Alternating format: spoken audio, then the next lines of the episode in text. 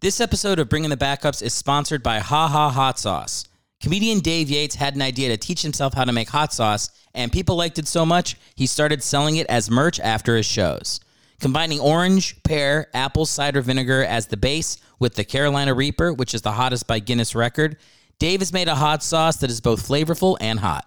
You can pick up a bottle from Dave Yates after a show or at hahahotsauce.com. This episode is also brought to you by the front of my boot. With comedians getting attacked on stage recently, the front of my boot is here to help. As in, if I'm ever on stage doing stand up and you try to attack me, I will kick you in the face and knock you out. Then I'll kill you, then I'll kill your entire family. Then I'll skin your corpse and wear your dead, flabbergasted face around to parties with your friends and say racist things so everyone thinks you're a backwards moron. Then I'll stage a death scene where it looks like you got trampled while blowing horses. Then I'll invent a time machine, go back to the moment I kicked you in the face, and do it all over again. The front of my boot, in conjunction with biting your nose off. If you're one of these mindless human skin tags come to life that like attacking comics, you can count on the front of my boot going straight up your humorless ass. Lastly, we're brought to you by Aquaman 2. If you love the original movie with Jason Momoa as Arthur Curry and Amber Heard as Mara, you'll love the sequel set in an underwater Virginia courtroom where we peer into Aquaman and Mara's divorce chock full of verified, documented domestic abuse from Mara. Strap in and watch Arthur Curry talk about falling off the wagon, Mara cutting off his finger, and finding Mara's poop in his bed. Also starring the Me Too movement and everyone in the ocean being spineless wimps, it's Aquaman against the odds like you've never seen him before, losing to the monster even though he's clearly the good guy. In theaters until last Friday, now it's gone, but I think it's back on May 16th or something. Aquaman 2, directed by Jussie Smollett. Oh, what is up? Welcome to Bringing the Backups. I'm your host, Eric Helwig. On the show today, I'm talking to comedian Dave Yates, who you can follow at Yates Comedy on Instagram. And we're talking backup quarterback, Oakland Raiders, three touchdowns and 16 picks, Andrew Walter. My wife Liz comes in to the show for a little bit. We do play some voicemails, which you can be a part of by dialing 323 716 6072. One more time, that number 323 716 6072. I tried to do it to the tune of the music. Uh, call in to leave a voicemail. I do have my show Barely Making It LA coming back. It's got the Federal in North Hollywood. That's going to be on May 19th, 8 p.m. Free show with my co host, Rich Ruiz and Madison Davis. Come check that show out. I'm still in the Vail Comedy Festival, obviously, at the end of May. I just got accepted to the North Carolina Comedy Festival and the Comedy Chateau Comedy Festivals. All those dates at erichelwig.com. Please check them out. Come support live comedy. I've held, I've kind of hung up my cleats while I had COVID the last two weeks, so I'm making up for it. End of May, into June, a lot of shows, a lot of bookings. So, love to have you support that. To support this show, you know what to do. Apple Podcast, five star review. Follow on Spotify, follow me on YouTube. Follow my Bandsintown, which is on my website. Hit the little track button, and you will never miss me when I come into your town for a show. That's it. It's going to be a great time. Enjoy bringing the backups. And here come the Yamis to kick it off. Grab your gear and lace it up.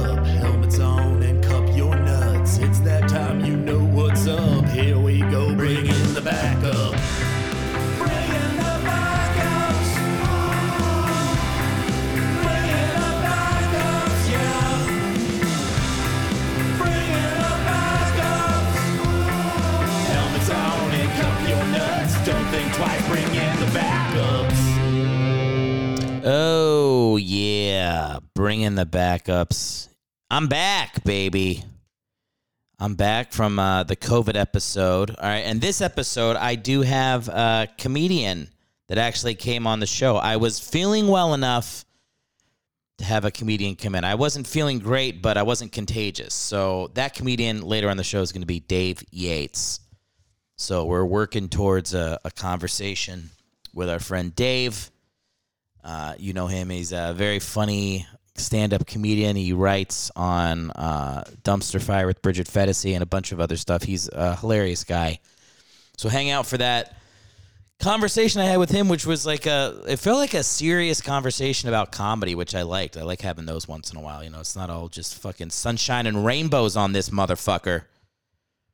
Sometimes we got to talk how how do we make fucking money doing this shit. So we talked about that, and he made fun of me buying uh, uh, sneaker cleaners. So that was basically the interview. We like we loved having Dave on, and then on the podcast in a minute here, we're going to talk about Andrew Walter who might be my favorite guy I've ever researched on the podcast. And we're going to get to exactly why. Um, but he's great. Uh, he feels like he uh, has struggled in life. he's been humbled by life a little bit, and we're going to talk all about it. Uh, I, I, think we'll probably talk about his post uh, NFL career as much as we'll talk about his NFL career. But look, on to the questions that you guys have been asking. And that question is a simple one. Did I die of COVID? Is this my ghost hosting the show? And the answer is no. I lived. I survived COVID. Thank you. I did it. I did it so I for my mom. You know, I wanted her to. You know, it's not right.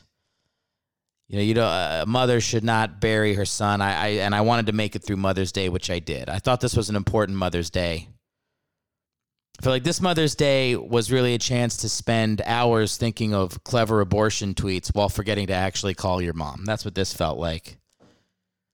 Go, do we get into Roe v. Wade? No, probably not. People want to hear my fucking centrist take on it, which will just piss off everybody now. No, we'll steer clear of that one on the Comedy Sports Podcast. We talk more about Johnny Depp and Amber Heard. I mean, Jesus Christ, how many fucking terrible takes can there be? I was listening to this one podcast that was like, I found your testimony compelling. It's like, you did you? Did you also think Cannonball Run 2 should have won an Oscar? What the fuck are you talking about? Dude, never, ever has someone been more guilty than Amber. I mean, it's insane. It's insane. I don't know. I I I love Pirates of the Caribbean. You know, so that that's where that's that's my bias. I don't know any fucking movies Amber Heard has been in. And also she's clearly guilty and admitting it on tape. But you know, what the fuck do we know?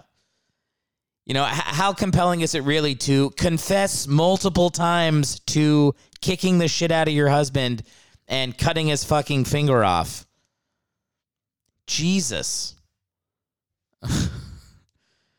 you know, the legal system doesn't always help men. Can we say, can we say it? Is it is it fair? Can we say that sometimes? Well, actually, well, when we talk about uh, our boy Andrew Walter, we'll talk a little bit how the legal system has treated him in his post NFL career because man, oh man, does he have some takes that we'll go over. But look, the point of all this crap was that I don't have COVID anymore. I still kind of feel like shit. I mean, I basically just canceled everything. So uh, I the stand up shows will come back in like I have a festival I'm going to. It's the Vail Comedy Festival. If any, uh, what are what are the chances somebody from fucking Vail is listening to this now? But uh, anyway, if you're there, I guess hang out until Memorial Day, and I'll be there. And then once I get back, I've already started booking stuff in uh, L.A. for June. But I'm just kind of like, I don't know, man. I was already pretty run down when I got COVID, so I feel like that did not help. So now I'm like, I have to go to bed. I can't be I can't be staying up till twelve o'clock at night editing this podcast. Okay, the levels might be off on this one. Your boy has to get some sleep, wake up and go to work. I like those are like the priorities right now: sleeping and working, and then you know whatever comedy. I'll I'll, I'll come coming back to it. All right, you're getting your podcast for now, and then uh, at some point in the future here, I'll have some dates to tell you. But oh boy, the body canceled my May dates. Let's just put it that way. And every time I sniffle, my wife is like, "Long COVID? Do you have long COVID?" And I'm like, "No, I don't have long. I'm just I've only I'm I'm day whatever day this is. Day like 18 of, you know, ground zero COVID lung invasion version." So, you know, my understanding is that a lot of people um have, you know, you don't feel great, you don't feel yourself fully. And so that's kind of, you know, it's I'm like getting back to it, but I have like a little bit of um you know, like I'm gay now. Like that happened. I turned I turned gay. Can't do it. Can't tell jokes like that. All right? That's why I had the can't do it lined up there. All right, look. Uh, here's what we're gonna do. My wife is downstairs making dinner, but I, I like having somebody here for the voicemails to kind of answer them with me. So uh, Liz will come into the podcast here later. I'm gonna edit her in to do the voicemails. So this is what's gonna happen. If she's not here, you're gonna hear the intro to the voicemails, and then right after the intro, Liz will be here. So check this out. Check out this little magic bit of editing that's gonna happen right here bring in the backups voicemail. Eric,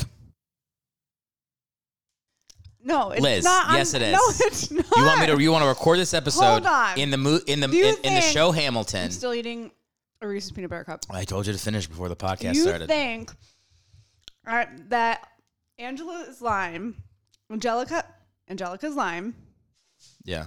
is say it. She goes, "I'm just saying, I, we should start a harem." She's trying to fuck. No, it's- she's trying to fuck her She doesn't sister's say- she does husband not say and her sister. Start a harem. No, It's sick. Goes, I'm just It's saying, if you really love me, you would share them. Ew, that's not any better. That's not any It's better. not harem. What does sharing him mean? I mean, like they take turns. Are they in the same room? For somebody who's as opposed to like the twin fantasy the men's have, this sounds pretty fucking close. I'm just saying you should share them. I'm just saying, if you really love me, you would share them. But it's Nasty. not. I'm just saying we should start a harem. Liz, uh, we can't do this. I, I, I, I'm editing you in after I've already played the intro to this bit. Come, come for the backup quarterback. Stay for the musical theater. This is my wife. This is my wife, Liz Galalis. You can find her at Liz Galalis on Instagram and Twitter. Don't call Uh, me a cunt. The f- don't call her a cunt. The um, don't call it a cunt back. Um, Oh God. uh, 323-716-6072. That's the number to call in to be on this section of bringing the backups where we answer voicemails. With that said, Liz, you ready to hear our first call? Yeah. You mind hopping off that phone real quick? Unbelievable. I heard the click of a phone. Yeah. Turning it off All right. because I'm giving you my full attention. All right. We're starting with a fight.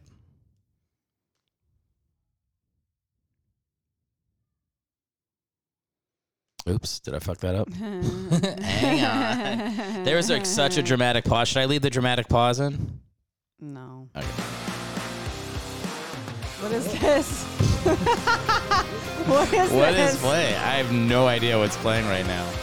Where is this music coming from? This is like a karaoke oh, track. oh, I know. you- No, it's from my my royalty free music, which means I'm allowed to play it. Oh, good. I was wondering about that. Okay, like, this you're is gonna have to edit that out. this is the worst segment I've ever started. Okay, hang on. Okay. Are you ready? yeah.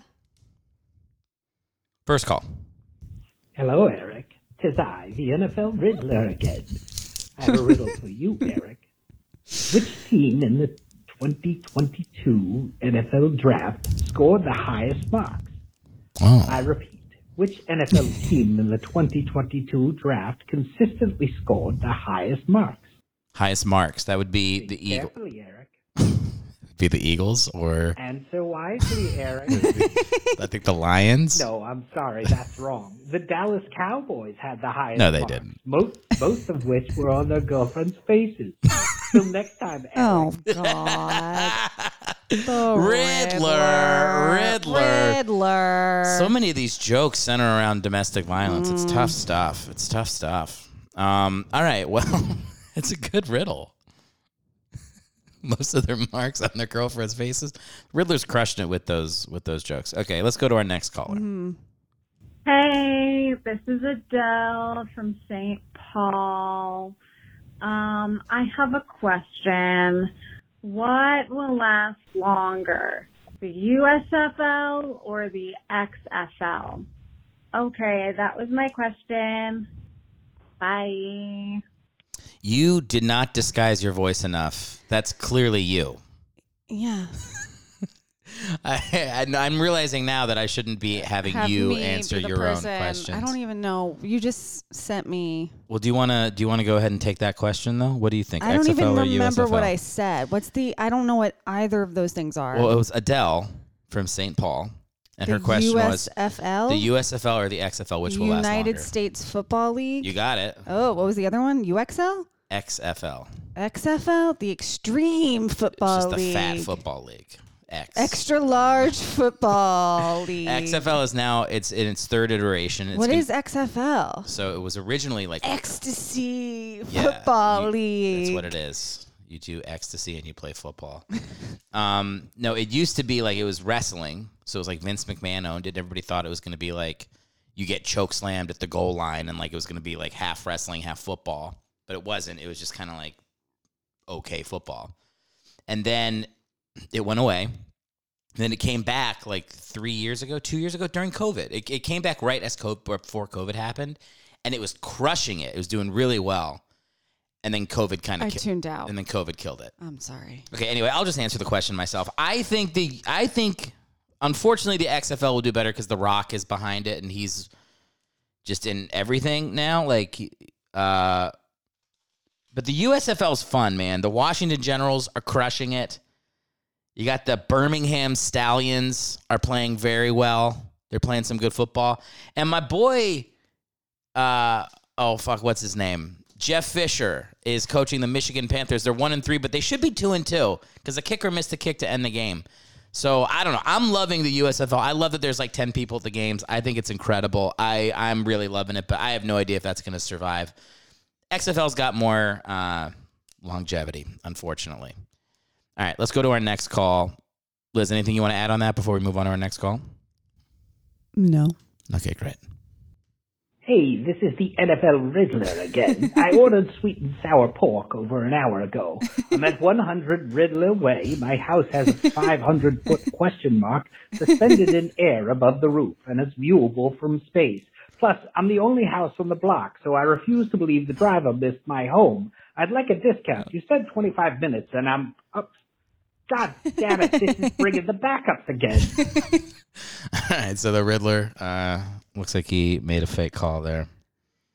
Tough stuff. Oh, he meant to call the Chinese food. He meant to call the place. Chinese food place, And his he food. called. Bring. He guess he has you on speed dial. Once you're at an hour, I don't think you're. Uh, I don't think you're getting your You're not getting your food. no.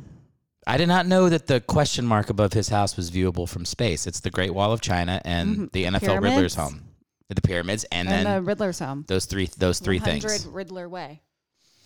Yeah, What state is that in? 100 Riddler Way. Mhm. I don't know. We could Google it. Google it. I'm not. Google I'm Maps it. I'm not going to Google Maps it right now. Remember Google Earth? Is that still a thing? Google Earth. remember Google Earth? Oh, where you can like see You the. could like see the, the Earth and you can like zoom in to all different parts. Are you really asking if that's a real thing? Do you remember it? I'm We asking use- if you remembered We- it. we- yeah, we used it on a call with your lawyer like three days ago. no, that wasn't Google Earth. What was that? It's just Google Maps. Oh, I don't know the difference. Hey, Eric. This is Lisa calling from Columbia, Missouri. Wanted to know Missouri. when are we going to hear about Chase Daniels? Go Tigers! Missouri is that how they Missouri? pronounce Missouri? I don't know. Missouri? Is that like a Norfolk instead of Norfolk thing? I don't know. Uh, Chase Daniels is a former Missouri Tigers quarterback. Ch- Chase Daniels has to come on the show. You don't care about this, but he is a backup quarterback. He's played like three games in the NFL. He's made like fifty million dollars because he keeps getting. He got signed to multiple big contracts to go be the starter, and then would get injured or somebody else would take his spot. So he's thirty-five years old. He's played like no football and he's made more money than most play most players in the league or most anybody will ever make in their life. He's gotten the most bang for his buck. You do not care. Wow. But that's okay. Chase Daniel, he, he the answer um, Lisa is yes. 100% I will get Chase Daniel on this podcast. And he has a podcast, so maybe I can get him on this podcast. That'd be cool. He'd be a cool get. He'd be a great get. I mean, the show out. really should be. That's a good point. Okay, well, I'm taking note of that very much. Let's go to the next caller we have here. Hey, Eric. This is George from Vegas. Um, I just wanted to see if you think that this year's AFC West has the best quarterbacks per division of all time. I mean, we're here with uh, Carr, and he's by far the worst, and he's still probably a mid-tier quarterback. I just can't think of any other time where there would have been this many good quarterbacks in one division. Thanks, and love the podcast. All right. Thank you, Aw, George that's from nice. Vegas. Yeah, George thanks, from George. Las George from Las Vegas. Um, that's look, the quarterbacks in the West are insane. Patrick Mahomes, arguably best quarterback in the league, right there with Rodgers, probably better than Rodgers. Justin Herbert, Russell Wilson now, and then you've got Derek Carr. So I was thinking who are the best all time. There was years in the AFC East where it was Marino and Jim Kelly, two Hall of Famers. But a lot of the great quarterback rivalries in NFL history, they were not in the same division. So I looked it up. Liz, how about this one? Y.A. Tittle versus Norm Van Brocklin. Is that a real name? Y.A. Tittle. That can't be a real name. Y.A. That's not a real Tittle. name. Tittle. Y.A. That's Tittle. not real. It's, why would I make it up? Y A Tittle. Norm Van Brocklin. The- Norm, Those- Y.A. Tittle versus those Norm sound Van Made up. Norm Van That Brocklin's sounds real. fake. Okay, well, just I saying. refuse to accept that those are real names. It's names. not even pronounced Y.A. Tittle. It's Yatit ill. like, like you had an ill titty. yeah. it's Y.A. Tittle. I Tittle. don't know what's happening right now.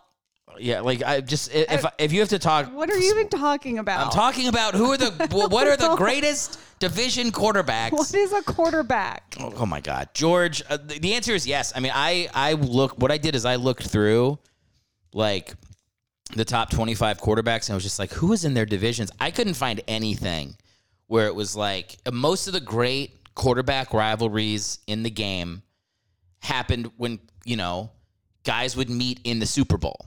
You know, it's like Roger Staubach versus uh, Terry Bradshaw, or it's uh, you know even in in uh, Peyton Manning, Tom Brady. It's like they met in the championship games, and sometimes in the regular season. Not a lot of in division great quarterbacks simultaneous. So, yeah, I mean, I don't know. Maybe if if you can think of one, listeners, call in. The number for the show here 323 716 6072. I can't think of a better division right now. I think George has a point. And yeah, Carr is definitely the worst in that division. He's still pretty good. He's probably like the 15th best quarterback in the league, something like that. Liz has blood shooting out of her eyes. Uh, we've only got two more left. Can you make it two more? Yeah. All right. Last time you had me on, the questions didn't have to do with football. Well, it's so I could be a more engaging guest. com- I'm just, I'm just it is a comedy. sucking the air out of the room. it's all right. You're, you're fine. Don't worry about it. Um, Do you think Do you think that the commanders that the commander got enough weapons got emo- enough weapons for Carson Wentz? for Carson Wentz? And do you also believe Do you also believe that their late round QB pick that their late round QB pick is going to make him upset? It's going to make him upset? Go Crayons!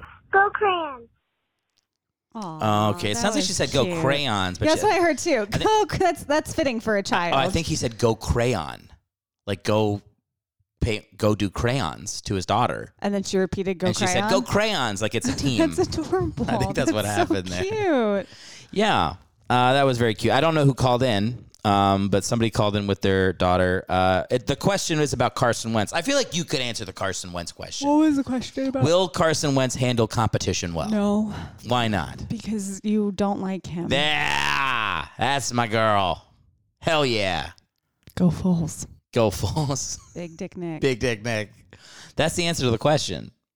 If Carson Wentz is mentioned in a question, the answer is Big Dick Nick. Fuck Carson Wentz. No, whatever. I wish him well, but yes, he will handle terribly. Sam Howell, fifth round, would have been like a was supposed to be a first round pick, but UNC sucked this year for a lot of reasons that weren't his fault. Uh, yeah, Howell's better than him, and then t- Taylor Heinicke last year. The real question is, will the weapons on the on the Commanders be good enough for Tyler Heinicke or Sam Howell? Carson Wentz is going to get injured. And what? Uh, there's no weapons to uh, whatever. They, he could have like Jerry Rice's fever dream re- reanimated back to life. It doesn't matter. Carson Wentz, uh, you know, I think he's broken. in a deep, real way. So sorry, Commanders fans. I actually do like the Washington um, pick. They got the guy Dotson. They already have um, what's the guy's name? Mc, Mc, is it McLeod? McLaurin. McLaurin's good. They got the running back from uh, Alabama too. They got a good. They have good weapons. Like I said, the, the best thing that can happen for them is Carson Wentz. You know, I don't want anybody to get injured, but if he gets injured, they'll win more games. That's my opinion. All right, we got one more call. One more call. This is the last one. Hello, Mom. It's me, the NFL Riddler, your son, calling to wish you a happy Mother's Day. Since the time I was a young boy, I always knew I wanted to call into podcasts with riddles.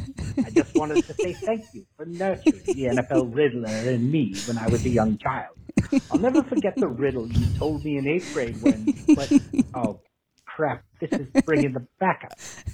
Ah, damn it. Riddler has us I on speed dial. You big NFL Riddler fan. Big fan. NFL Riddler fan. All right, great. Uh, if you would like to call into the show, if you want to respond to any of the other questions we had today, uh, 323 716 6072. Liz, I'll try to get somebody else for the voicemails next time. So I, I, I know I know it's not easy when it's sports questions. So bad. I can't really participate. You really can't. It's just white noise to me. Congratulations on your film shoot, by the way. Thank you. Yeah. When, when can the listeners be expecting that? I don't know. Next year or two? I don't know. There should be a short Check it film out out at about a a year. film festival near you Okay, I'm sure at that- some point. I'm sure they'll wait. yeah. with, the uh, bated breath. George in Las Vegas is like, which film festival? Yeah. I don't. Should I watch um, the Selling Sunset reunion or should I watch the Spring Awakening documentary?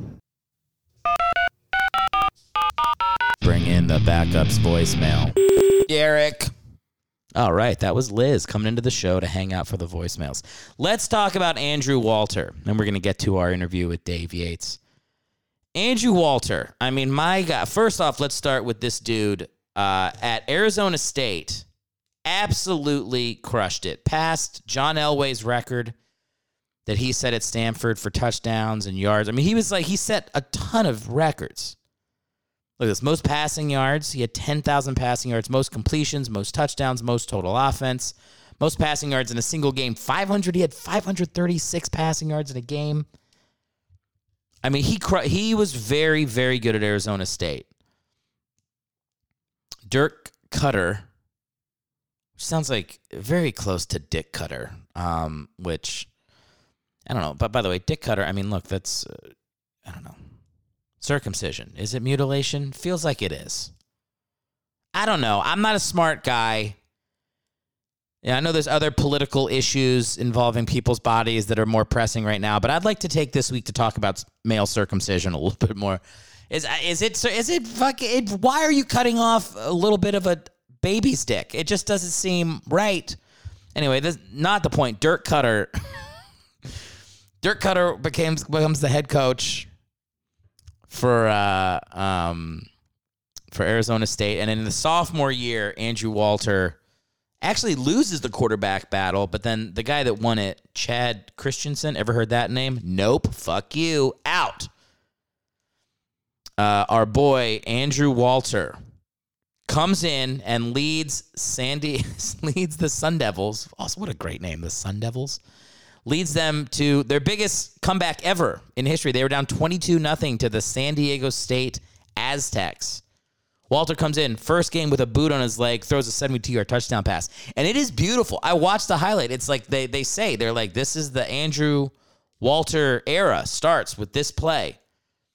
Fucking just flicks a ball 50 yards in the air. The dude had a cannon. It's undeniable. They came all the way back, beat the Aztecs 39 to 28, largest come behind come from behind victory in ASU history. And that's pretty much it. They beat number 6 Oregon in Oregon that same year. They lost uh no, no, I'm sorry. They came back in that game. They beat them. They were down 21 to nothing in that game. That's the game that he threw for 536 yards. It was insane. Uh, he has a shitty season his junior year and then crushes it his senior year. That's when he passes Elway and uh, does some other stuff. And then he gets hurt. He gets hurt in like the bowl game against uh who were I, I remember reading it. Hang on, I got it here. It was uh, Arizona State, and they get hurt against who fucking cares? Somebody, Iowa, maybe. I don't know. Who cares?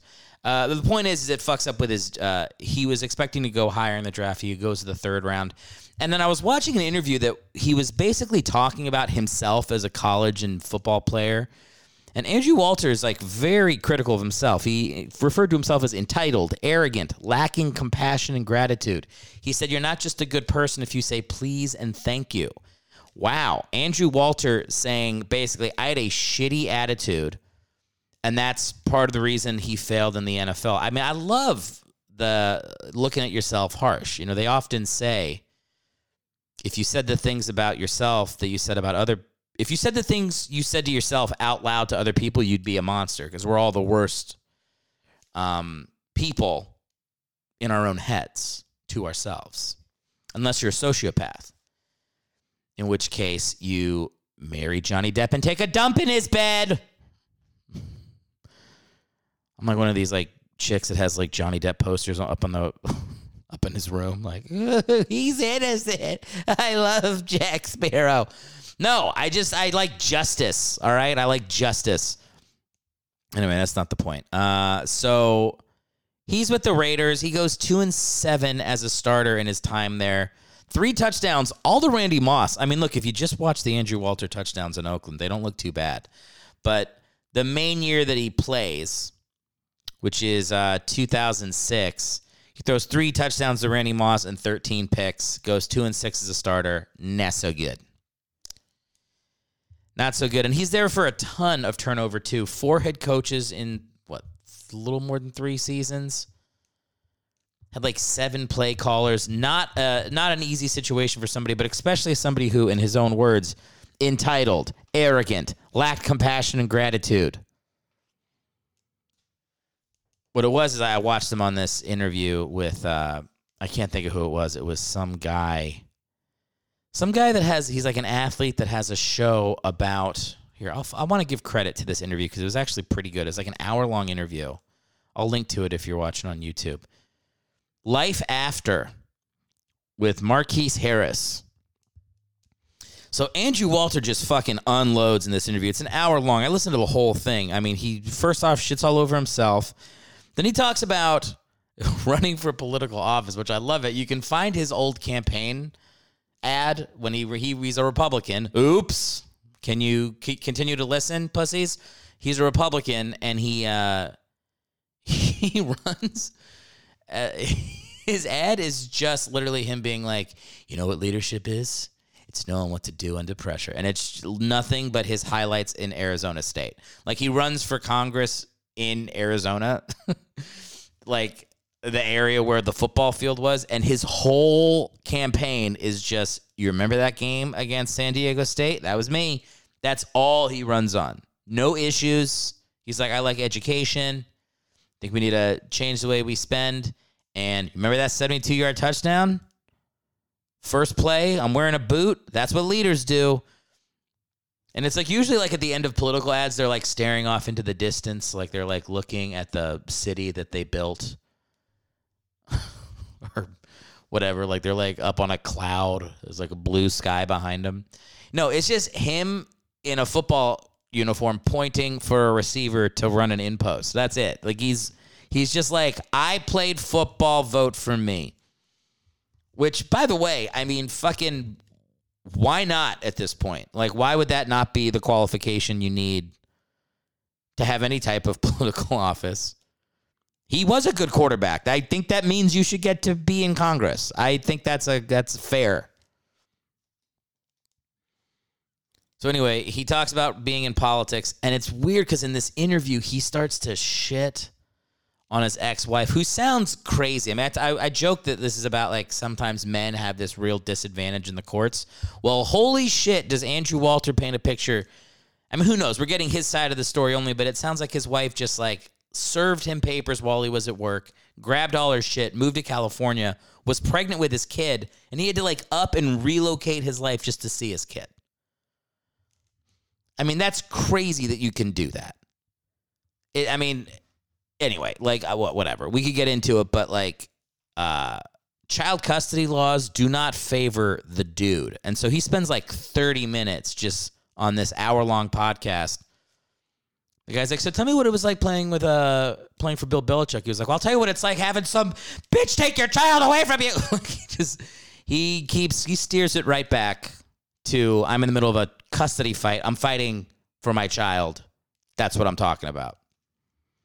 And good for him, by the way. You got to fight for your kid. That's what you, they they say that too, man or woman. When you're going through that shit, you fight so that later on your kid knows you fought for them. That's all you can do. I mean, if you if you can, you try to solve it without the lawyers. You keep the lawyers out because lawyers are just blood sucking leeches, and everybody knows that. The, the, the system is set to ruin you in that way. It's not on your side; it's on the lawyer's side. I mean, look, I, we're saying this. I, you guys, I told you I got an accident a couple weeks ago. My wife totaled the car, and now we've been we had to hire a lawyer and the whole thing. And the whole system is meant to fuck you. It, it all circles back to that. It's not about let's figure out how to make this the most equitable process where the person that made the accident is the one that's no. It's about where how many times can we bleed you for every dollar possible.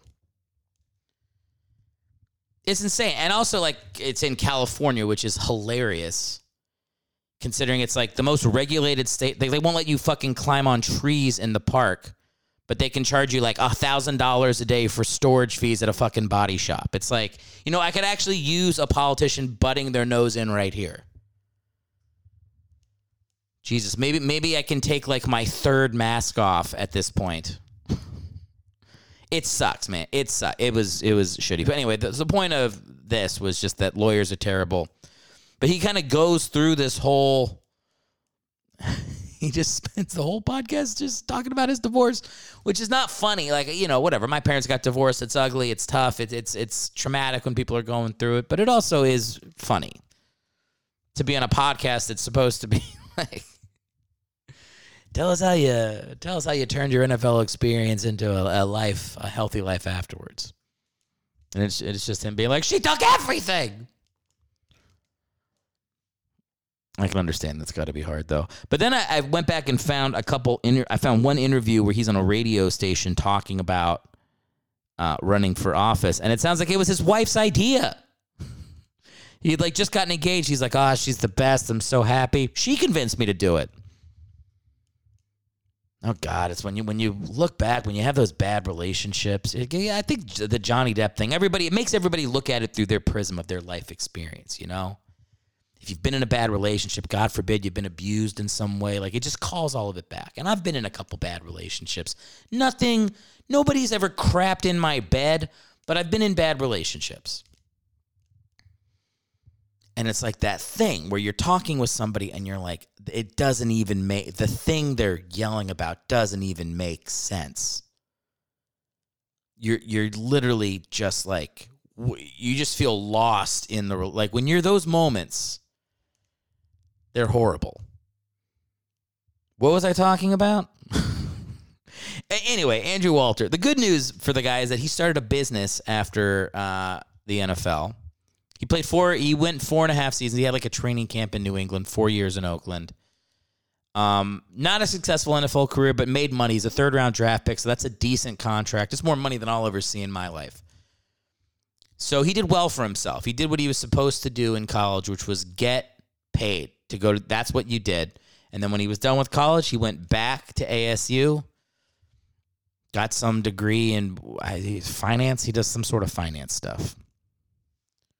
I don't understand any job beyond comedian and firefighter. Those are the only jobs I have an, a true I know what they do. Everybody else, I'm like, huh? I'm an insurance claim adjuster. Hmm? You fight fires? You tell jokes? I don't get it. Can't do it. I don't know if that really applied in that moment, but I last couple shows I've forgotten to play the little clip. There's no question that Andrew Walter did have a lot of physical talent, though. I mean, he he had some uh, he had some arm strength. I, the reason I like guys like this is because this really was like the Madden age for me. You know, like 05 to 09. I mean, we're talking like college and right after college. That's when I used to sit down and whatever player was like on Madden as the second or third string quarterback, I'd be like, I'm winning the Super Bowl with that guy.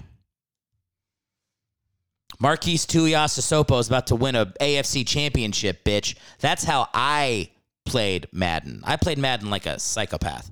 I would put up a, a TV and then like two TVs next to each other and I would play Madden, but then I would watch the real game as it was happening and I would try to simulate every play exactly as it was happening in uh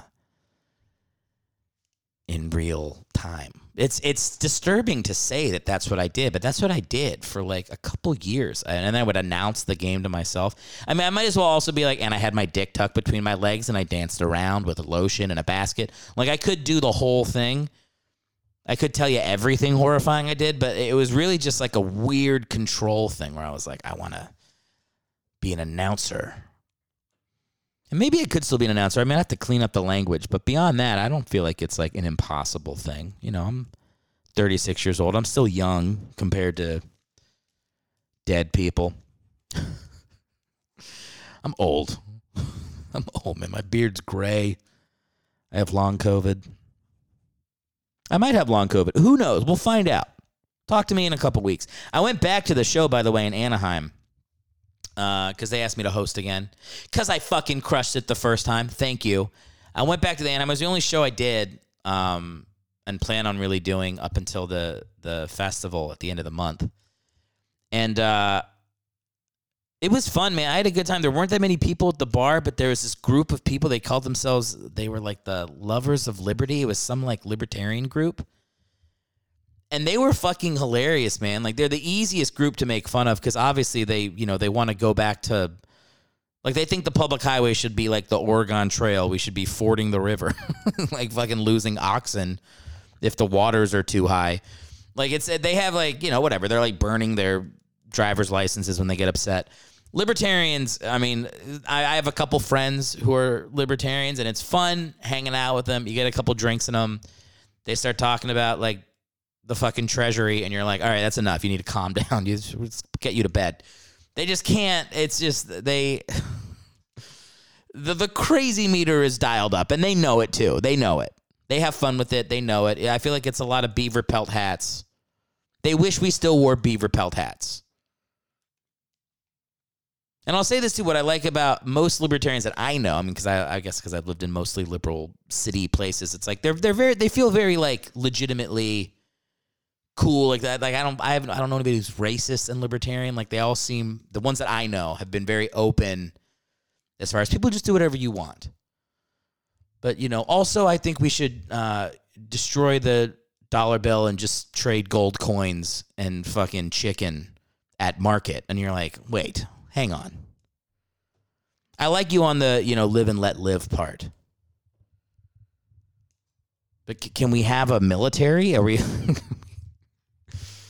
do I have to pay a firefighter to put a, uh, something out at my house? Like, what is what are we talking about here? Can we have some sort of thing? But these guys, they were the liberty lovers, man. They were a fucking blast. So the the show in Anaheim ended up being really good. My wife Liz came out to it as well. She had a good time. She always has a good time when I crush, which is nice. And I, I did crush. It was a weird thing because I was hosting the show, but then uh, the comics didn't show up. A bunch of comics like bailed. So it's supposed to be five comics. It ended up being two. So I was like, oh, I guess, well, I can't do, it can't be like a 30 minute show. One of the guys was like, I only have 10 minutes. He was like a newer comic. So I was like, all right, fuck it. So I did 20 minutes as like in between the, the two comics. And then the third comic, who was the headliner, showed up late, didn't tell me. So the show ended up going about an hour, five minutes. A, a, a quick show, but it was fine. But as a host, you usually don't you don't do tw- a 20 minute act in the middle of the show. So that ended up being fun, man. It was like, ooh, am I a host? Am I the headliner? I don't know. I kind of feel like both. It was great. I got the best compliment. I think the best compliment from the comic who went up last.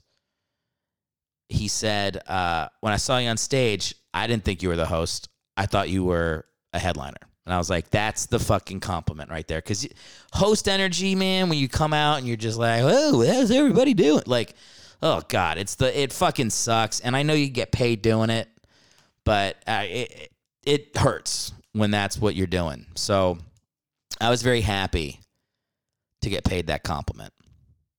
Anyway, uh, and I think we've talked about Andrew Walter enough. Let's wrap it up. I want to say this now before we bring on uh, Dave. I know I already said this before, I'm sure, in the part where I'm going to cut it in later with Liz.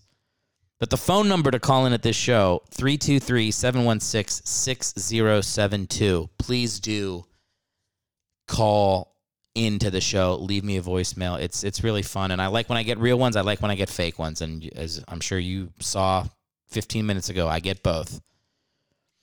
And then if you have not already, please Apple Podcast leave a 5-star review. If you have not followed on YouTube, just go youtube.com slash Eric Hellwig, E R I C K H E L L W I G. Follow me there. You won't just get the podcast, but you'll get comedy videos, stand up clips, all that stuff that I post. So, yeah, support the pod. Write that five star review if you're on Apple. Follow me on YouTube. And uh, again, the number to call into the show 323 716 6072. Can't do it. Right now, we're coming in with Dave Yates. He's a very funny stand up comedian. Uh, if you're in Los Angeles, you've seen him on uh, all the big clubs. Like I said, he's a writer on Dumpster Fire with Richard Fedesi, which is one of my favorite shows on YouTube. Uh, very funny guy. So enjoy the interview with him. Like I said, I, I had a great time having him over. And uh, yeah, I'm sure he'll be on the podcast again. So enjoy your time with Dave.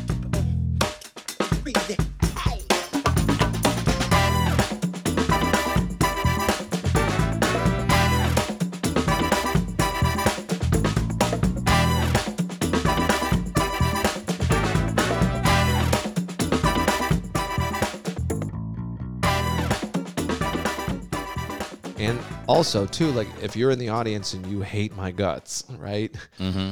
You're not thinking about the bills you have to pay your wife, your job, whatever. Like you're just thinking about how much you hate my guts. Which in that moment, it's like a, a homeostasis. Like it's a mutually beneficial relationship. Yeah, where it's like Yeah, yeah. at the end of the day, we're both I, like I'm providing you an escape that won't kill me, and uh, um, uh, I'm like and vice versa. Like you know, I there's not many escapes these days that don't kill us. You know, like Sure. you know. But for me, it's like uh, that's this is this is my escape. Is I get up there and I, I get to do the adrenaline and try to do well. I mean, bombing still feels bad. I still bomb on occasion. Uh, like I was telling a younger comic this, I think last night, I bebopped up to Bakersfield to do an open mic. And um, I was just like, look, like I still bomb, but like my batting average is higher because I've been doing this 11 years. Sure.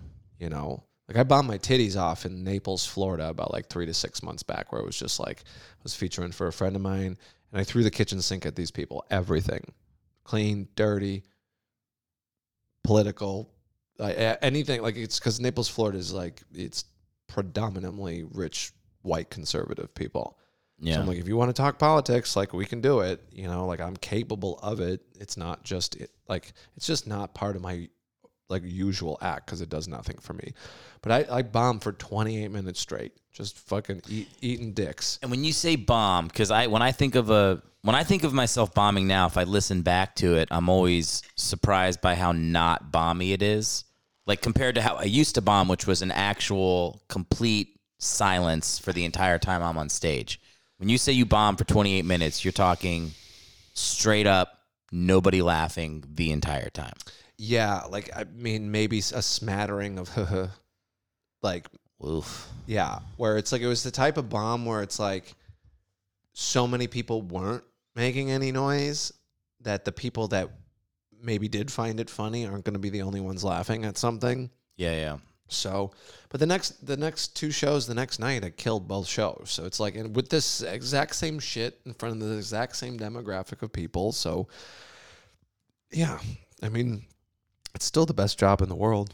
It's still the best feeling in the world. And until it stops being that, I'm going to keep doing it. I think the best job in the world is shoe care kit salesman. Elite. quick care sell sell Eric a fucking overpriced box. Or you got dirty ass sneakers, son, and you're like, yeah, I got dirty ass sneakers. Here's how he got me. So I had just uh, I had just made a decision. I was I was actually recording a set. I was doing I was doing a set over the weekend that was going to be recorded in like a be a mini special type of thing, and I was like, I have to buy fucking real clothes. So I went to go. I got a new T-shirt. I got a bunch of new T-shirts, new pair of jeans, belt, shoes. I bought multiple pairs of shoes because I've been wearing one pair of shoes for like three years. And so just I was in a place where I was just thinking about shoes a lot.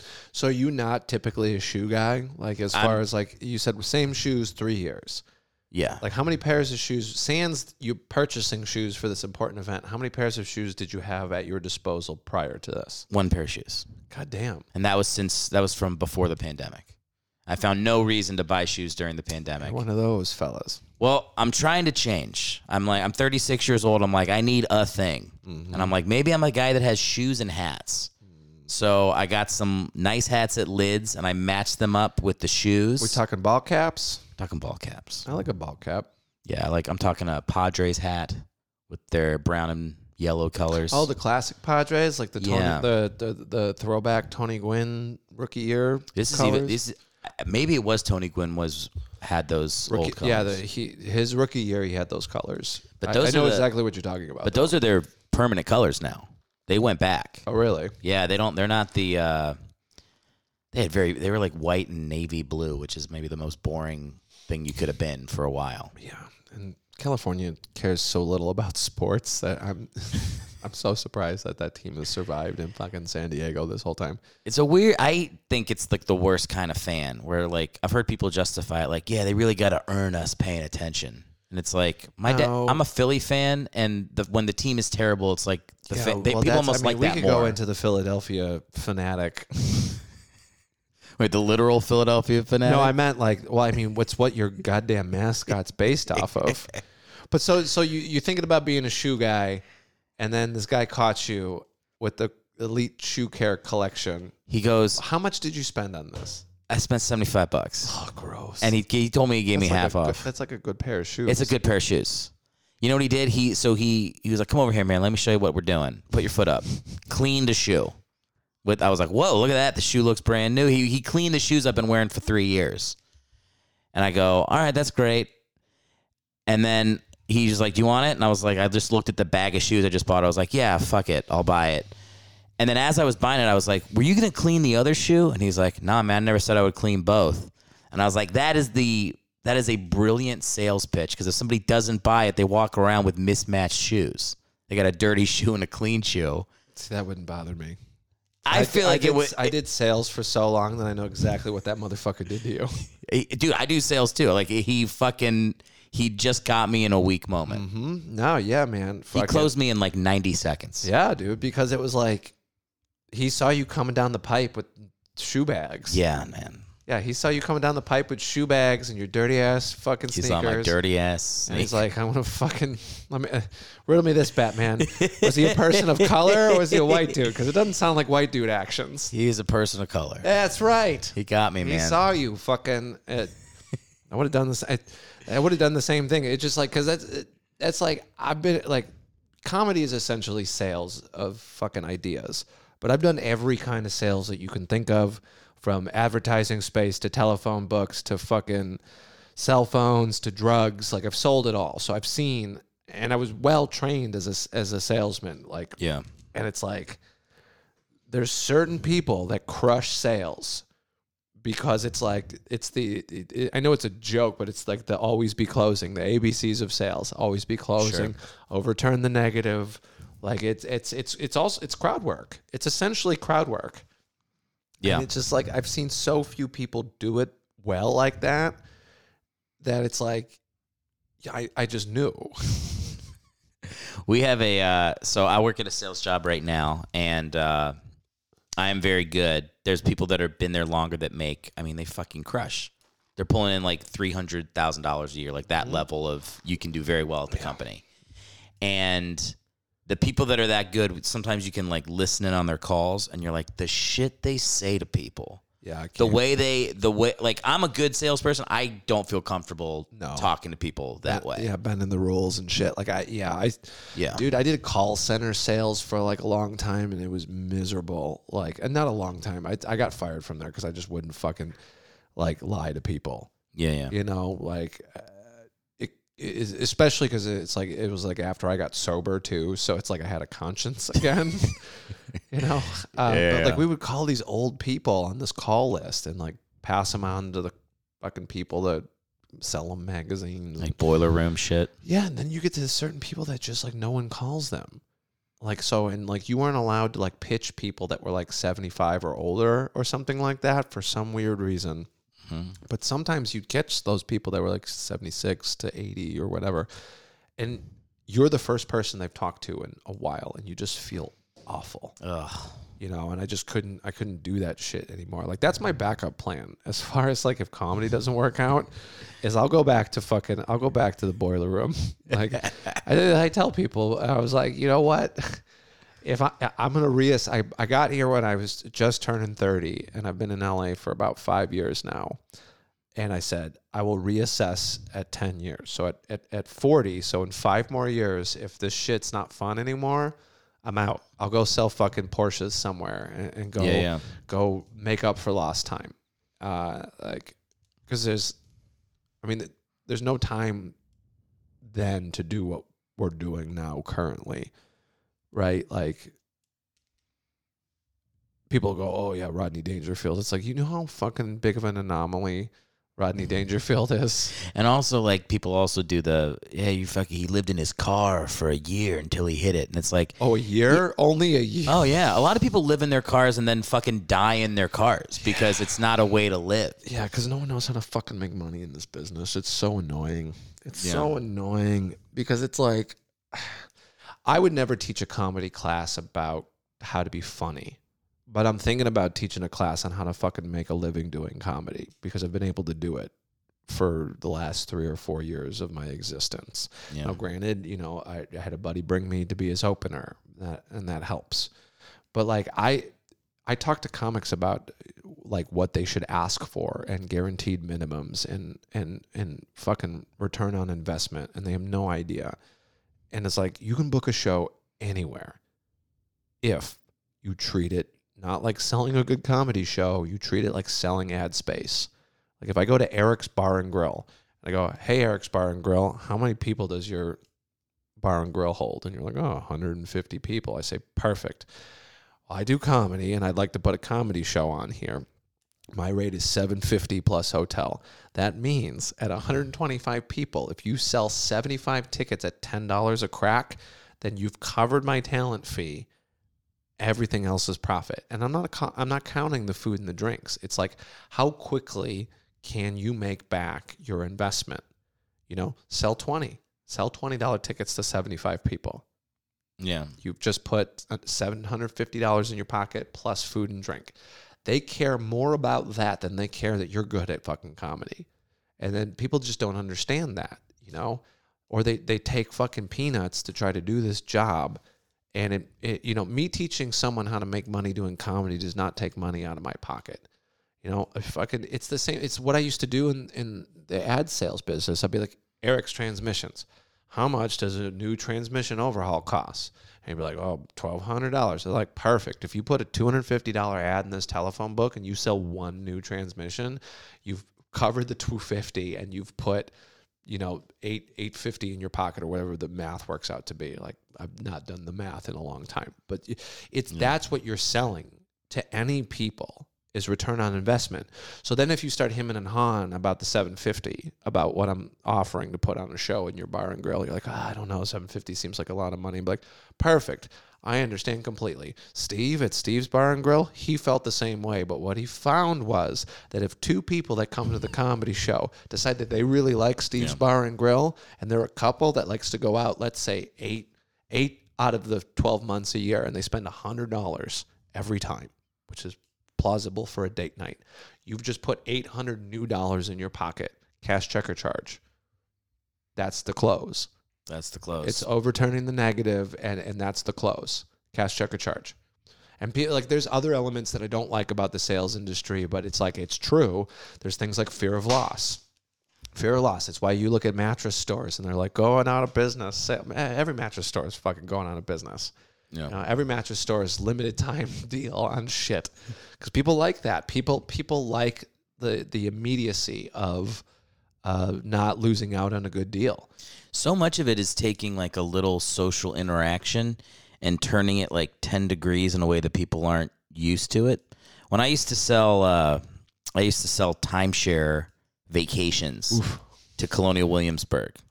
So I would go to like Cleveland and be like for 5 days and 4 nights for 300 bucks you get to stay in this beautiful colonial cottage. Uh-huh. And uh, all you have to do is go to a 90 minute tour on day three. Uh-huh. And the way that we would get people into our booths at these trade shows, it was like, it felt fucking evil to, Uh-huh. to manipulate people that way, but it worked so well. Psychology. It's psychology. So like we'll go back to comparing it to the comedy industry. So Eric's Bar and Grill, if you're still hemming and hawing after I've already overturned the negative about how even two new people in your establishment will cover my talent cost. If you're like, well, I, I still don't really know. Completely understand, Eric. I'm gonna go down the street to Steve's Bar and Grill and set up a show. So um, if you want to set it up now, we can put we can put the date in the books, and I'll make you a lot of money. If not, no big deal. Steve's Bar and Grill has already said they want a date.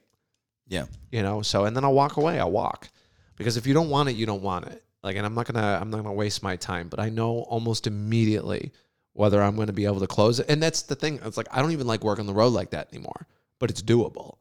Like it's like there is no there is no working feature anymore in this in this uh, in this business like where like I started 11 years ago you could be a good feature and then work the road 40 weeks a year and make your little $100 plus hotel and sell your merch and make a living.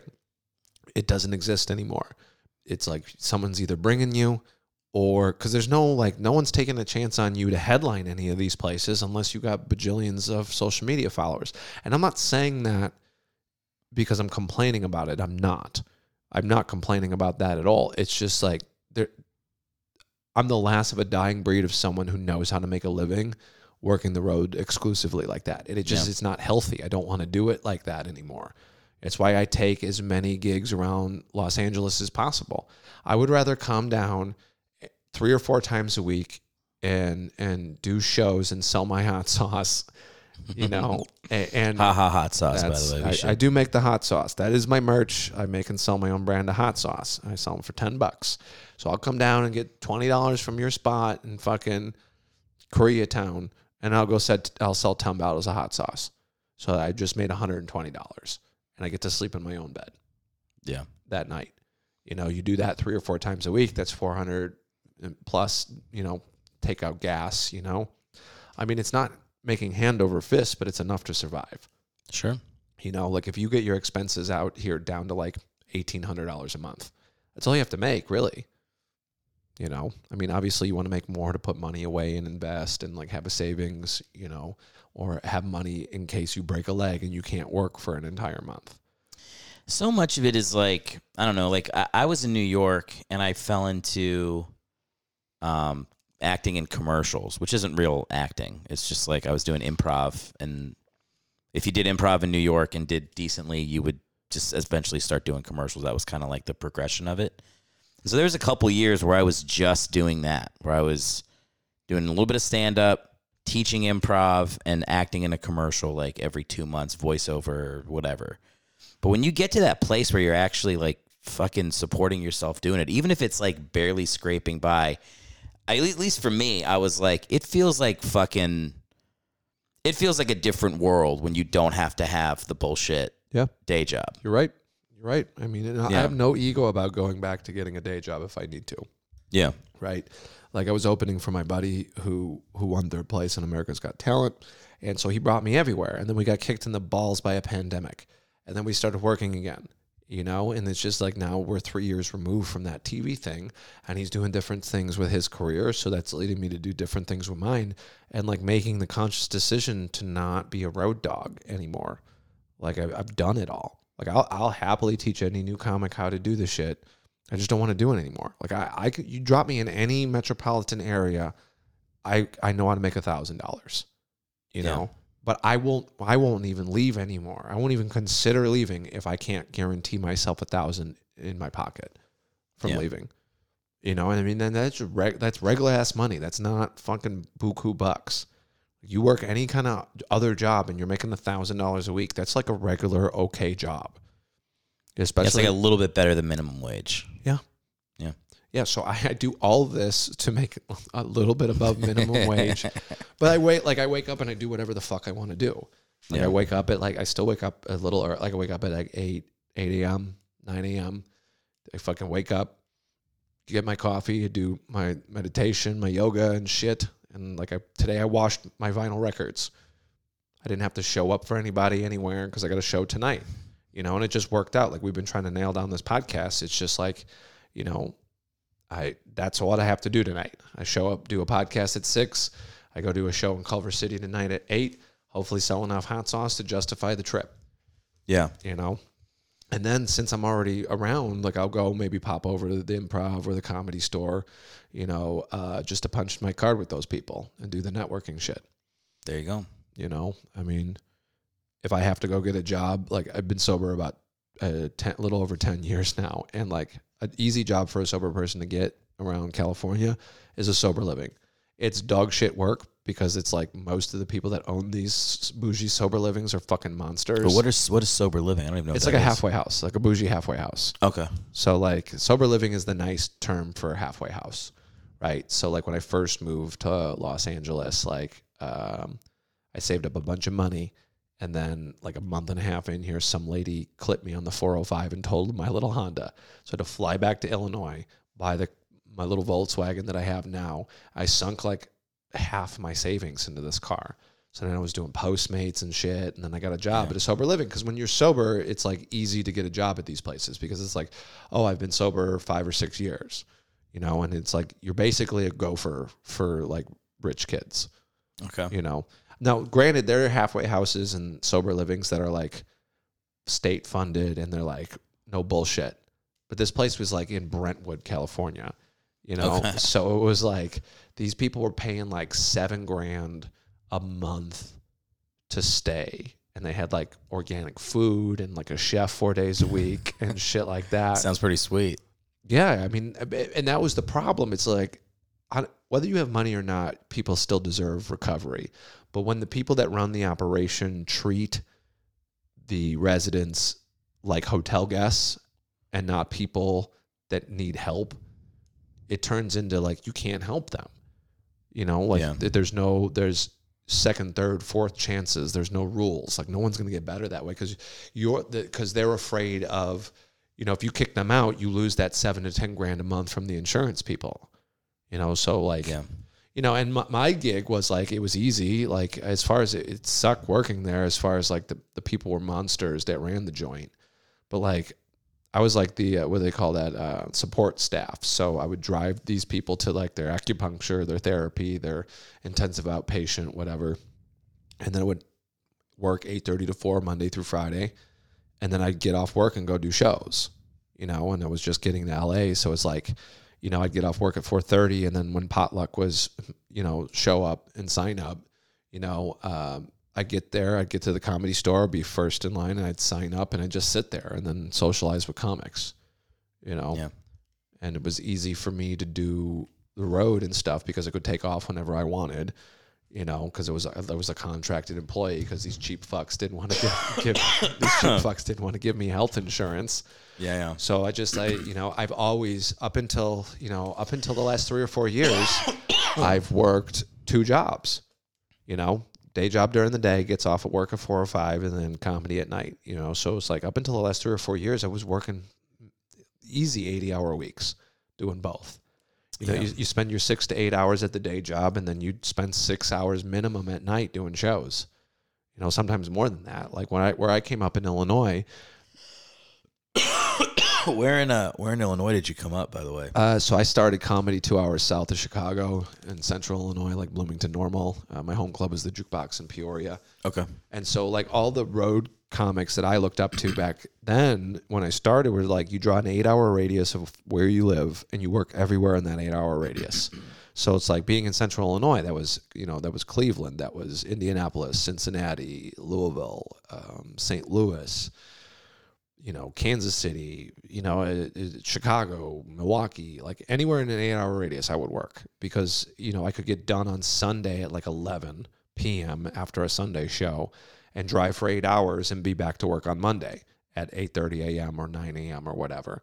You know, sometimes it would only get like an hour and a half of sleep, but like I, you know, I, there was free coffee. So like I did that for years Yeah. You know? So it's like this whole shit like where people like fucking living in your car a grind and the uh, fuck you. Fuck you.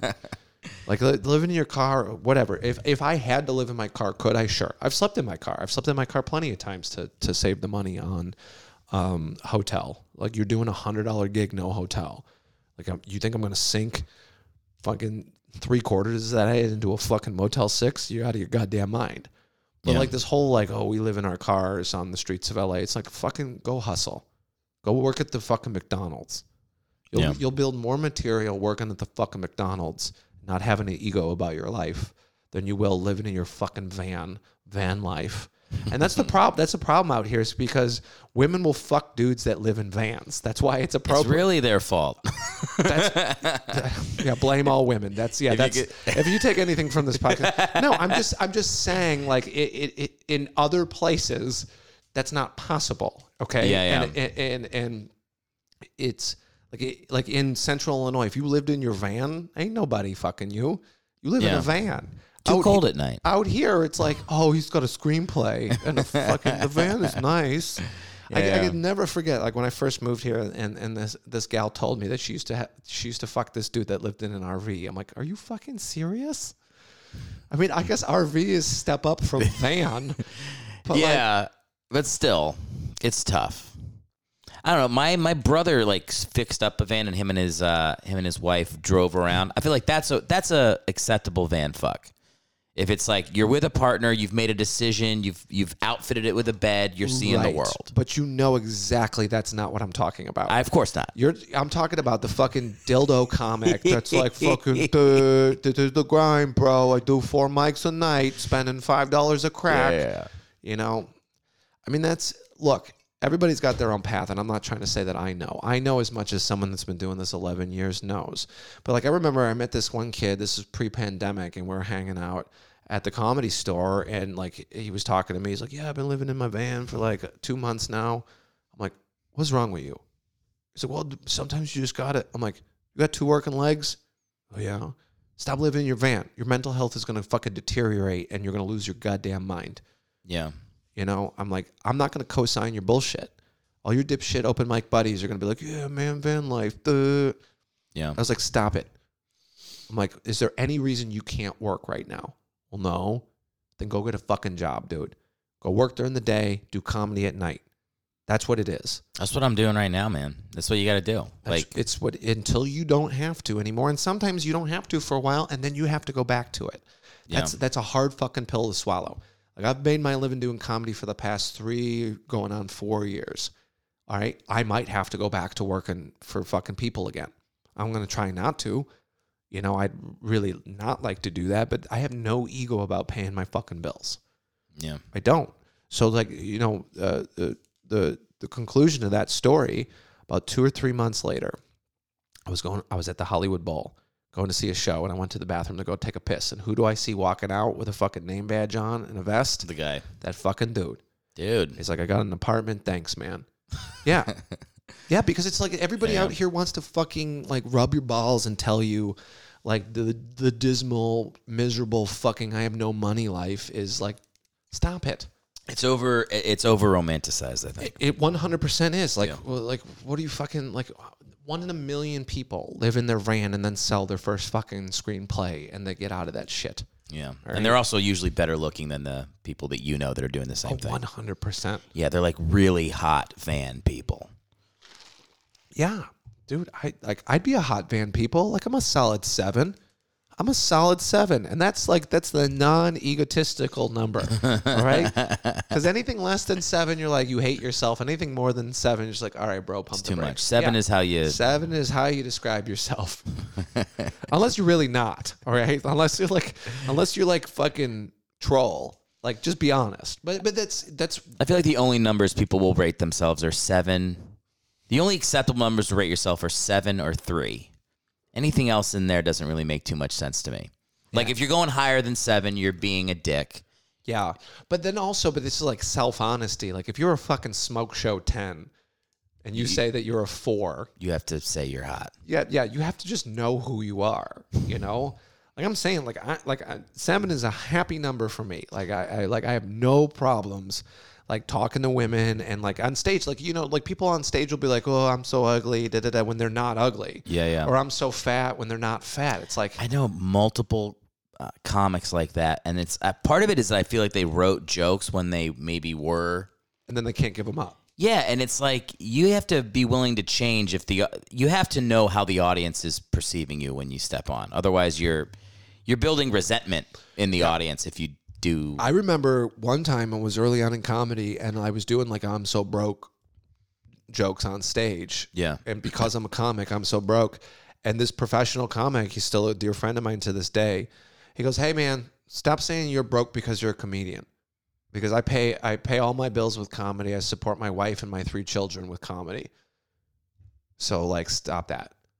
If you're broke for other reasons, do that yeah, but you're not broke because you're a comedian. And then I never forgot that because it's like don't don't diminish what we do. And it's like it's like a it's like a cancerous thing. Like it's like where people don't know how to ask. Like like I know this has been mostly about comedy, but it's just like especially now, po- like post the fourth wave of the pandemic or whatever the fuck we're in now. You know what I'm Yeah. saying? It's like if you get booked on a show, and I don't care where the fuck you are, and it's not an open mic or it's not a guest spot, you say thank you for the booking. Two questions: Is there any money, and can I sell merch? Every single fucking time, because if the first answer is no, there's no money. I can make an informed decision, but I can sell merch. Well, maybe I can go down there and make 50 or 100 bucks selling hot sauce and get a set in. Um, but if the answer to both those questions is no, I'm not doing your fucking show. Especially now that people have been starved for live entertainment. You know, it's not enough anymore to be like, oh, exposure, fuck you. yeah. Gas is $6 a fucking gallon. I just emailed someone that had been doing their show for a while because there's always a good crowd and I always sell merch. But it's just like, I need to have, like, I, hey, is there any room in the budget for gas money? And I didn't get a response email back. But then I got another email a couple days later about promo materials for the show. It's like, I know you saw that email. Yeah. All right. And so I'm going to come down and do the show because I said I was going to do the show. And I'm going to ask you directly to your face is there is there any money in your budget for gas? And if the answer is no, that's the last time I'm doing that show. You know, it's just like it's if you don't establish what you're worth in an honest manner and know how to ask for what you need, people will always walk over you and you will never make a living doing this. It's good advice, man. Uh, it's uh, stuff that I feel like I'm figuring out later. I mean, I'm literally right behind you is the merch I literally bought for the first time. Look at that. I don't, I- it's out of context. All right, It's not gonna guys, I'm sense. picking up, I'm picking up the shirt here, uh, audience at home. Ezekiel's Madness, Laugh for a Cure, donations payable to Eric Helwig. Yeah. Ezekiel, is this a Mormon joke? Ezekiel, is it a religious It's a joke? joke about an old dog Okay. named Ezekiel. There you go. That's the. We'll see. I've never sold merch before, but I booked a uh, I booked a theater gig in Temecula in Nice. June, and they're like, "We're selling merch afterwards." So I was like, "All right, I guess that means I'm at a point now where I'm going to You start selling headlining merch." or are you just part of a show? I'm headlining. That's excellent, man. I got. I wanted. Uh, I won a comedy festival. That's right. Like that you, you were, we talked at up top. I keep a track of what you're up to, man, and you keep you keep fucking winning these uh these prizes. I keep winning shit. Yeah, it's been a good. I'm on a good run right now, which has been uh, just been nice. We should. Are you a sports fan? Always. You said you're in Illinois. You were two hours south of Chicago. Yep. So I mean, but I grew up like I grew up in and around Chicago. So, So like, Bears. Bears, Bulls, White Sox, Blackhawks, no Cubs. I'm curious about the no Cubs. You added Cubs in. You felt that was necessary Well, after White Sox. Yeah, because people people assume Chicago. There's two there's there's two baseball teams, and uh, I grew up on the South Side, and my team's the White Sox. I don't root for the Cubs. Yeah. I'm not gonna like piss on you for liking the Cubs because I don't care anymore, and I'm a grown ass man. But like, I don't. That's not my team. When the White Sox won 2004, was that with like Konerko and Thomas and those Yep. guys? Mhm. Yep. Mark Buehrle. That was a Ozzie Guillen was the head coach. I have a uh, World Series laser etched cigar from All the. World Series win. Uh, my father got because my father was pretty plugged in. Like he was a mechanic in Chicago, worked for uh, Navy Pier and you know McCormick Place, like big deal. And like he knew people that knew people that knew people. That's just the way it is in Chicago. And he was a cigar guy. So like he acquired and they made all these like like big money laser etched cigars. So if like you look at the like the tobacco leaf of, of a cigar, the White Sox when they won, they had burnt in the leaf of the cigar World Series champions. Hell so, yeah. So I've got one of those cigars in a fucking glass tube that's sealed. My dad saw Ozzie Guillen at a fucking restaurant Okay. and he just so happened to have that cigar with him. Wait, this uh, did he have his seal too, or no? No, no, no. He was just My- carrying my, the. My yeah. father had it in his pocket. Okay. He just so happened to have it. I don't know why. And he walked up to Ozzie Guillen, and Ozzie Guillen signed the fucking glass tube. With so I have it's sitting on my shelf in my garage, a fucking World Series White Sox cigar with Ozzie Guillen's signature on the How side of fucking random that your dad would have had that on him. he's just that's who he was, man. Like that's I mean, the dude knew a lot of people and everybody loved him. And like he was just a he was a man about town. He was a networker. Yeah, yeah. You know, he's a heavy equipment mechanic, spent his entire life working in the rail yards, wrenching on shit, getting metal shavings in his hand. But like he was a big union guy. He was a, a you know, local 150 operating engineer and he took care of all those people and they took care of him. It was like a brotherhood of people that fucking worked their dicks off you Yeah. know and so it's like that's you know people call, like people don't know this but chicago's the windy city. It's not because of the wind it's because of the politics. And like the labor unions and stuff like that is a very political thing. So like he knew people that knew people. Like eh, like you can ask me like do you know a guy that does this or that? And i know people that do things. You just acquire people that do things that are different from what you do. Yeah. you know? And that's like You got a guy. you got a guy and it's it's no different in comedy. You know like you gotta like be be easy to work with be undeniably funny and be fucking useful that's it like and that's just being a human being like just be easy to work with be as good as you can be at the thing that you like doing and like fucking that's it and try to help without expecting anything in return Now I know something about unions. All I knew was the least popular season of The Wire. That was Oh, the yeah. extent of my union knowledge. Yeah, I mean, look, I mean, it's the same thing with every industry that there's there's like people that take advantage of the systems, but you can go down Yeah. the list: doctors, nurses, uh, insurance agents, salespeople. Like it just like there's always I like that you gesture to me as you people who just fucking live on the live on the margins. No, and- I was pointing at you because it's just like you said you were in sales, right, and like you all said, like there's certain people that fucking do the kind of sales that you're just not comfortable doing. yeah, yeah. And so it was more a gesture to to to what you said earlier than it was to like you and your skill set. Gotcha. Uh huh. I didn't really take offense to it. No, I know, but since it's not a video podcast, you had to You had to call walk out. Yeah, you have it. to really fucking provide the imagery of what's happening here. Are the uh you mentioned the White Sox. Well, you mentioned the, the the not Cubs is the part that caught my attention, but are the White Sox if you're rank ranking your allegiance, are they the first one? What sport are you the most yeah, I'm into? a baseball guy. I'm a baseball guy mostly, like White Sox, Bears, and then like to a lesser extent the Bulls and the Blackhawks. Um, you know, I don't keep up with as much sports as I used to. Like I love watching a game. I'll lo- I love going to any baseball game. Like I I mean I've been to Philly Stadium. Like I like going to professional ball games. Yeah. Um, I just don't have time to keep up like I used to. Like the only reason I keep up with football is because I fucking play fantasy football with some of my dipshit buddies in col- in college, and we've been playing in the same league for years and years now, and it's like sometimes the only way I get to communicate with them is fucking playing fantasy sports. Taking their money. I did. I won this year. I was the little team that could. I won this year too, and it was fucking incredible. The, the only better feeling of winning was uh, knowing how much it bothered some of them. Oh, Like it really get like some of them really take it seriously, Uh-huh. and the fucking text chain, they're half of the text on Uh, there. Yeah, these these dipshits tried to veto some trades of mine and shit towards the end of the season.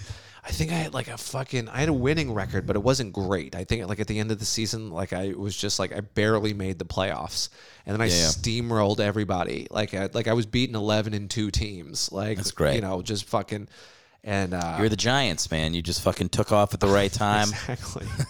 and then my my team stayed healthy. That was I mean that's that's fantasy sports and and the, the the age of the pandemic is like whose team stay can stay healthy. Yeah, yeah. I mean, remember 2020 football was just like they had no fucking preseason, and everybody's like, "Why is everybody getting injured?" Because they fucking didn't ease into the fucking sport. Yeah, you're yeah, the secret the secret to COVID fantasy football was please don't fuck a stripper this week, guy I drafted. Yeah, or That's please all. don't get drunk and drive your Porsche off the side of the road. Did that happen? Oh, dude! Like, look at the if you Google some of these dipshit fucking athletes, like fuck, it's, it's just it's nuts. It's like it's so nuts. You like you have one job, which Yeah. is like, don't get caught. That's it. Like I don't care. Do what you want to do. Like I'm not judging anybody for their fucking ca- like what they do on the side. Like you want to go, you want to go bang prostitutes and do blow, cool. One yeah, one show, life. Show up for work on Monday. yeah, yeah. Don't make it my business. Dude, there was a show that used to be on ESPN called, I think it was called Playmakers. It was back like when I was in high school. And I remember watching it being like, this is fucking ridiculous. They were just showing football player. I mean, it was beyond the steroids. It was like every crazy thing you would. It felt like a, a highly dramatized show. It got canceled.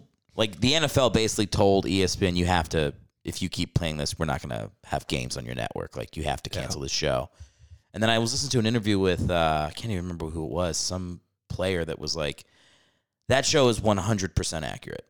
mm-hmm. It's the craziest shit that you've ever seen. Like everything on that show that happened is stuff that I watched firsthand. The reason Oh, it's canceled is because it was like, it was not over dramatized at all. Yeah, there's a there's a really good documentary series on Netflix called Bad Sport, and it goes through all these different types of sports where the athletes were like criminals, Yeah. whether it's juicing or gambling or whatever. I mean, fuck. Like you look at that uh, that Mets team. Uh, Dykstra, man. oh, Are you talking about the 86 team? Yeah, or Lenny Dykstra and He's- fucking Darryl. Star- Lenny Dykstra is still fried out of his fucking mind. Lenny Dykstra. I'm a Philly fan, so Dykstra was on the '93 team. He's one of Uh-huh. my. He was one of my guys yeah, growing yeah, up. yeah. Uh, He was a great player. Dude, he he went on my friend's podcast and was like fucking.